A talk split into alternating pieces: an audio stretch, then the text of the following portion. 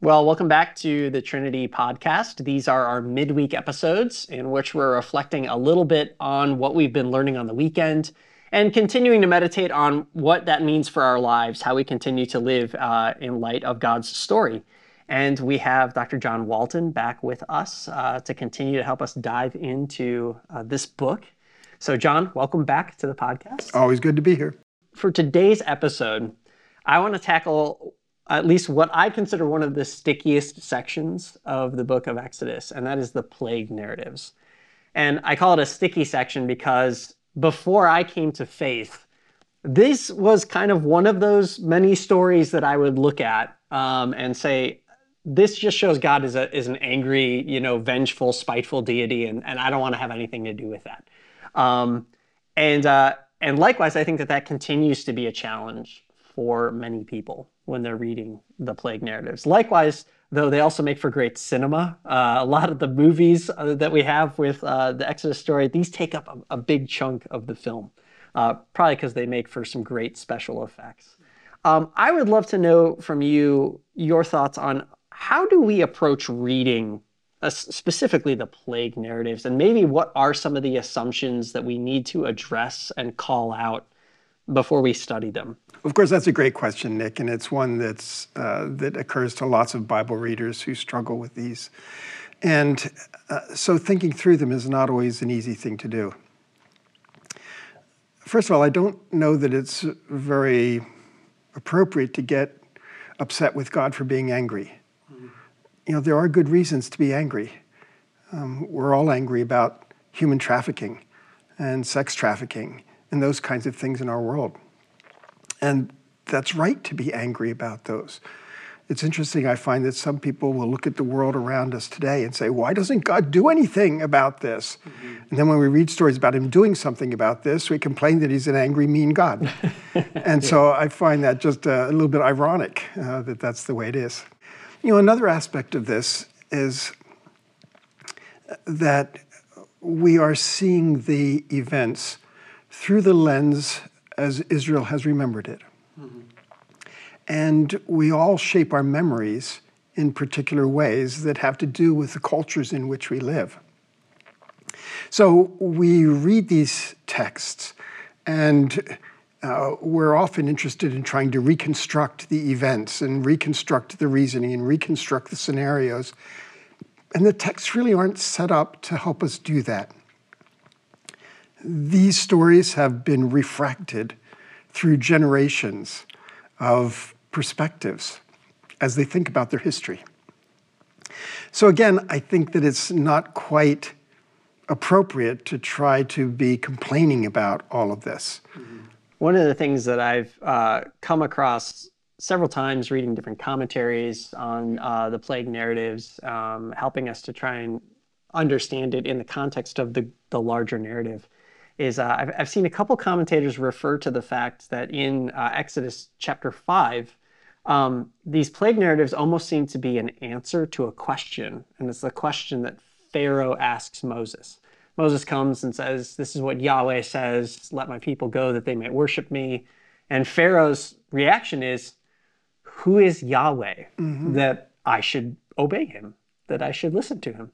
And so is that a fair reading of that? Is that an appropriate way to start to frame at least the plague narratives as, as a response to that question? And if if it is, what is the response telling us? no, I think that's a fair way to look at it.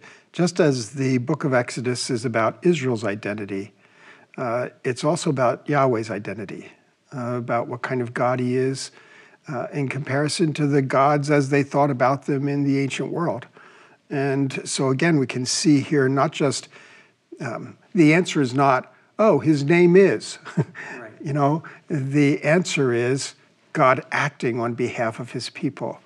And so, in that sense, this is about power, divine power, not human political power. It's about divine power. Uh, so, Yahweh against the gods of Egypt. It's about divine identity. How is Yahweh different from the gods of Egypt? And how is Yahweh the God of his people? And so, in that sense, it gives a, a lot of different perspectives to think about as Israel comes into this um, awareness of who God is, how powerful He is, and what He's willing to do on their behalf. One of the things that I've sometimes seen is um, people really trying to analyze the significance of each individual plague. Um, is that an appropriate approach to take? And if so, uh, what is the significance of some of those? Or is it better to see it kind of as a whole? And, and what is kind of the collective um, impression we walk away with? Uh, having looked at the at the narratives as, as kind of a unit. Well, some people have tried to attach each plague to one of the specific gods of Egypt. Mm. I'm not sure how well that works. I mean, you can make connections with lots of them, uh, but some of them it's kind of a stretch uh, to, to do that. But certainly overall, the, uh, the idea is that Yahweh's power is far more than the gods of Egypt. They are powerless to stop these things. They are powerless to answer prayers for relief, things of that sort. And so, in that sense, it does address the gods of Egypt, but I'm not sure we can do a one to one correspondence on that. It also addresses uh, some of the key uh, ideas of a, a country's flourishing. Obviously, these, these plagues absolutely ruined the economy of Egypt, not just in the immediate near term, but also in the far term. Uh, as their cattle died and their crops died, and just everything was, was ruined. And so, in that sense, uh, this is also showing power against the country and ruining the country that has sought to flourish on the backs of Israelite slavery. And so it has those elements. It certainly has a political element to it as it shows God's power over Pharaoh. Uh, so all of these things are interconnected. But I think for the most part, it's, it's most appropriate to think of the whole series together and what it's accomplishing. So the, the end of the sequence, you know, we have the really the last two uh, plagues or signs. You have the, the plague of darkness and then the death of the firstborn. Um, certainly the last one I think is a sticking point for a lot of modern people. You know, uh, how could you know God do this and kill all these you know all the firstborn of, of the land of Egypt? What what um, insight would you provide into why is that the last one? What do we need to understand about that? How do we approach it? Because it, it does seem quite devastating um, that it strikes not just to the house of Pharaoh, but to the households of, of this country um, in a very no longer macro and economic way, but even now a much more personal and familial way. Uh, what's significant about that being kind of the last move? It really is a move against, it's an action against the families in Egypt because family power, family leadership passed to the oldest son. So it's connected to those sorts of things. It's undermining then the authority uh, that's resident not just in the government, but in the families themselves. I think we also have to be aware that um, the text tends to speak very universally on all of these plagues. Um, and so all the firstborn children. Uh, but universal language in huge catastrophes like this tends to be rhetorical in nature. Um, so I don't know what that means for what actually happened um, it, what happened represents the idea of a strike against Egypt's firstborn sons. Uh, but I don't know that I would say that this means that in every household, this is how it was. M- maybe it was, I don't know, but I know that universal language is used rhetorically like that. Just like it says, all the world came to Joseph for food. Well, not everybody came across the oceans or whatever. Mm-hmm. And so we just have to be careful to recognize that that language can be rhetorical in these uh, catastrophe kinds of settings. This is also the the the plague in which God provides um, kind of a, a means of escape. We find Him offering them the Passover what is the significance of the Passover in the Exodus story? And what is it about him giving that gift now, this, this, uh, this, uh, this provision now in the narratives? Well, at one level, it links to the idea that Israel's firstborn sons belong to him, and in one sense that they're forfeit, but not their lives, rather their dedication and commitment. But I think also we find some very interesting things. The very fact that it's called Passover. Uh, Passover is a traditional English translation of the Hebrew term Pesach. And when you look at that word carefully, it doesn't mean to jump over or leap over or skip over something, okay? But it really is a word that talks about guarding or protecting. Hmm. And what that means is that the text in Exodus 12 portrays Yahweh as passing through the land with the destroying angel, two of them together. And it says that when they get the door with the blood on it, Yahweh will Pesach the door. He'll block the door so that the destroying angel does not enter. And that's why the blood is on the doorposts and the lintel, because that's preparing for Yahweh's presence to block the door. And so this speaks of the salvation, the deliverance of Israel's firstborn sons, and shows the, the role of the blood there to prepare for the presence of, of Yahweh. So, in some of the other plague narratives, we see God um, already making a distinction between you know the Israelites and the Egyptians. That in some of the plagues, it's it says that like the plague of darkness, for example, it was dark. The Egyptians couldn't see anything, but in the land of Goshen, there was light where the Israelites dwelled.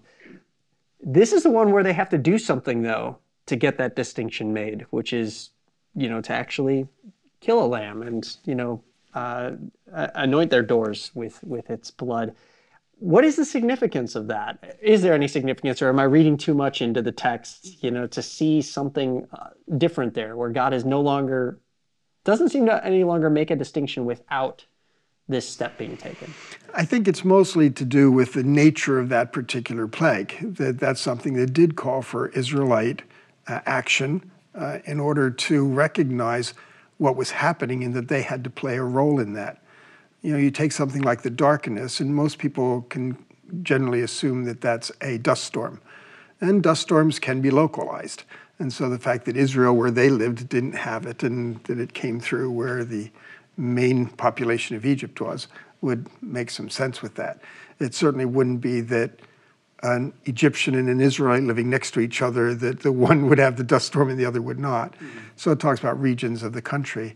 Um, but again, all of those have different things to convey. Uh, sometimes it was conveyed just by the fact that Israelites, by virtue of being Israelites, are not going to have the same problem. But then other times, as in the 10th plague, they had to do something we talked at the very beginning of kind of this midweek series about how Exodus reveals uh, who God is. God is telling his story throughout. In addition to kind of the power motif, are there other things that we learn about Yahweh through the plague narratives that help us to have a fuller picture of him and of his character? Well, certainly the idea that he's showing compassion on his people. Mm-hmm. They've been enslaved, and he's going to deliver them from slavery so that he is acting on their behalf with compassion to bring about their deliverance. So it's interesting, Israel would have celebrated this event, and they did, of course, Passover. They celebrate this event as a great event of their deliverance and uh, God's mercy on them. And we, as Bible readers, too often turn it around and turn it into a tale of violence mm-hmm. and cast accusations at God, who, wait a minute, he delivered his people. and so it's interesting perspectives that, that can do that. And I think that we have to give the biblical text the credit um, of reading it in its own context. This is a quote by John Goldingay in a commentary uh, actually written on Joshua. He says, We tend to assume that our modern values are enlightened ones and we consequently read the Bible with the assumption that we are in a position to evaluate it in light of our values. And then we use the results of our study to reinforce those values. And Goldingay suggests that ethically, we owe these texts a reading that seeks to understand them in their own terms and within their own framework. I think that's such a helpful um, you know, corrective and caution for us is to really consider uh, who this text was written for and written to, that it is Israel's story. Uh, and this idea that we're talking about a people group that has been enslaved and oppressed under this system and under this regime. And so when you start to think about it from that perspective, it really does start to shift maybe what the emphasis actually is uh, in the text. I think that that's something hard for us as modern readers to do. I know that one of the one of the objections that often comes up is Pharaoh's role in all of this. Uh, we have passages in Exodus where it says, you know, Pharaoh hardened his heart, and but then other passages, God hardened his heart. And I know people are just like, well, which one is it? And is he really responsible, or is this all kind of fall at, at God's feet? And I wonder if you might just kind of help us unpack that a little bit, that relationship between kind of Pharaoh's role in that, the hardening of his heart, and God's role. Um, you know, I think that the language in the text is variable on that. Pharaoh or God hardening the heart because in the end, it's a difference without a distinction. Okay. That is, God is involved in everything. And if Pharaoh's heart is hardened, um, they trying to distinguish whether Pharaoh did it or God did it is really not, not a significant difference. Um, the other thing to notice is that this really isn't a, isn't a question of free will for eternity. Um, is Pharaoh going to heaven or hell based on God didn't give him a choice? And it, it's not that kind of story at all. Uh, this is about the idea that Pharaoh represents Egypt. And uh, he doesn't have any personal ramifications uh, for his own personal destiny. He's treated as Egypt. And so the plagues are against the gods and Pharaoh and the Egyptians, uh, all in a single complex, mm-hmm. Uh, corporate, collective sense. So in that in that way, we find that the Pharaoh hardening his heart or God hardening his heart isn't that big a deal one way or the other. Uh, the fact is that this is how events are proceeding along for God to carry out his plans and purposes for Israel. One of the things that I um, think is often missed as well is just how many opportunities I think God gives Pharaoh to respond as well. And we almost see a very kind of patient, long suffering of God in the sense that he didn't have to send Moses with a warning at all. and yet, repeatedly, there's this warning um, and this encouragement to relent. Um, but you also see just the steadfast purposes of God of I am going to work to deliver my people and bring them out from underneath this this this country and this system which really has broken them and and bring them not just for the sake of their freedom but bring them to myself and I think that's a good observation. Uh, we look at the text, we say, God sent 10 plagues. Wait a minute. He gave them 10 chances. Yeah. you know, and we, again, look at the negative side instead of the positive side. 10 chances to turn things around and good motivation to do so. Right. And, and yet they didn't. Right. So as we think about just the reading of, of the plague narratives today, this was a question I asked you, the first episode we had you on is, um, what would you hope that that we as modern readers take away from that piece of the narrative? What would you hope that we would learn uh, reading this portion of the story? Well, I think mostly, again, it's it, we should be asking the question: What do we learn about God? What do we learn about His plans and purposes? What do we understand about the purposes of the author and how he used the plagues to accomplish his purposes? And those are the kinds of questions we ought to be asking as we come to understand the text. So, what we learn about God, of course, is that He is a compassionate God who calls these oppressors to justice and actually gets engaged to act on the behalf of Israel. And so those are the things that we see in how God is doing what He does. Uh, we also see that He's a God who gave chances, and those chances were repeatedly ignored we can see his plans and purposes as Israel is brought out and made a nation under God uh, and in covenant with God. And so we get to see then how the author is developing these ideas of relationship and presence as they're growing, as God is showing himself to be working on behalf of Israel with the goal of living among them. Well, thank you for helping us really um, address a particularly difficult part in the Exodus story and uh, just reflect a little bit on how we can better read it. Um, so I hope that that's encouraging to those who are going to be uh, reading their way through the text. And I look forward to continuing our conversation with you as we move into the, the tabernacle portion of the story. So thank you, John. Quite welcome. Thank you so much for joining us on the Trinity Podcast. We hope this week's message encouraged you to consider the claims of Jesus in a new way, and we would love to have you join us for worship on the weekend. To find a location near you, visit www.tlc4u.org.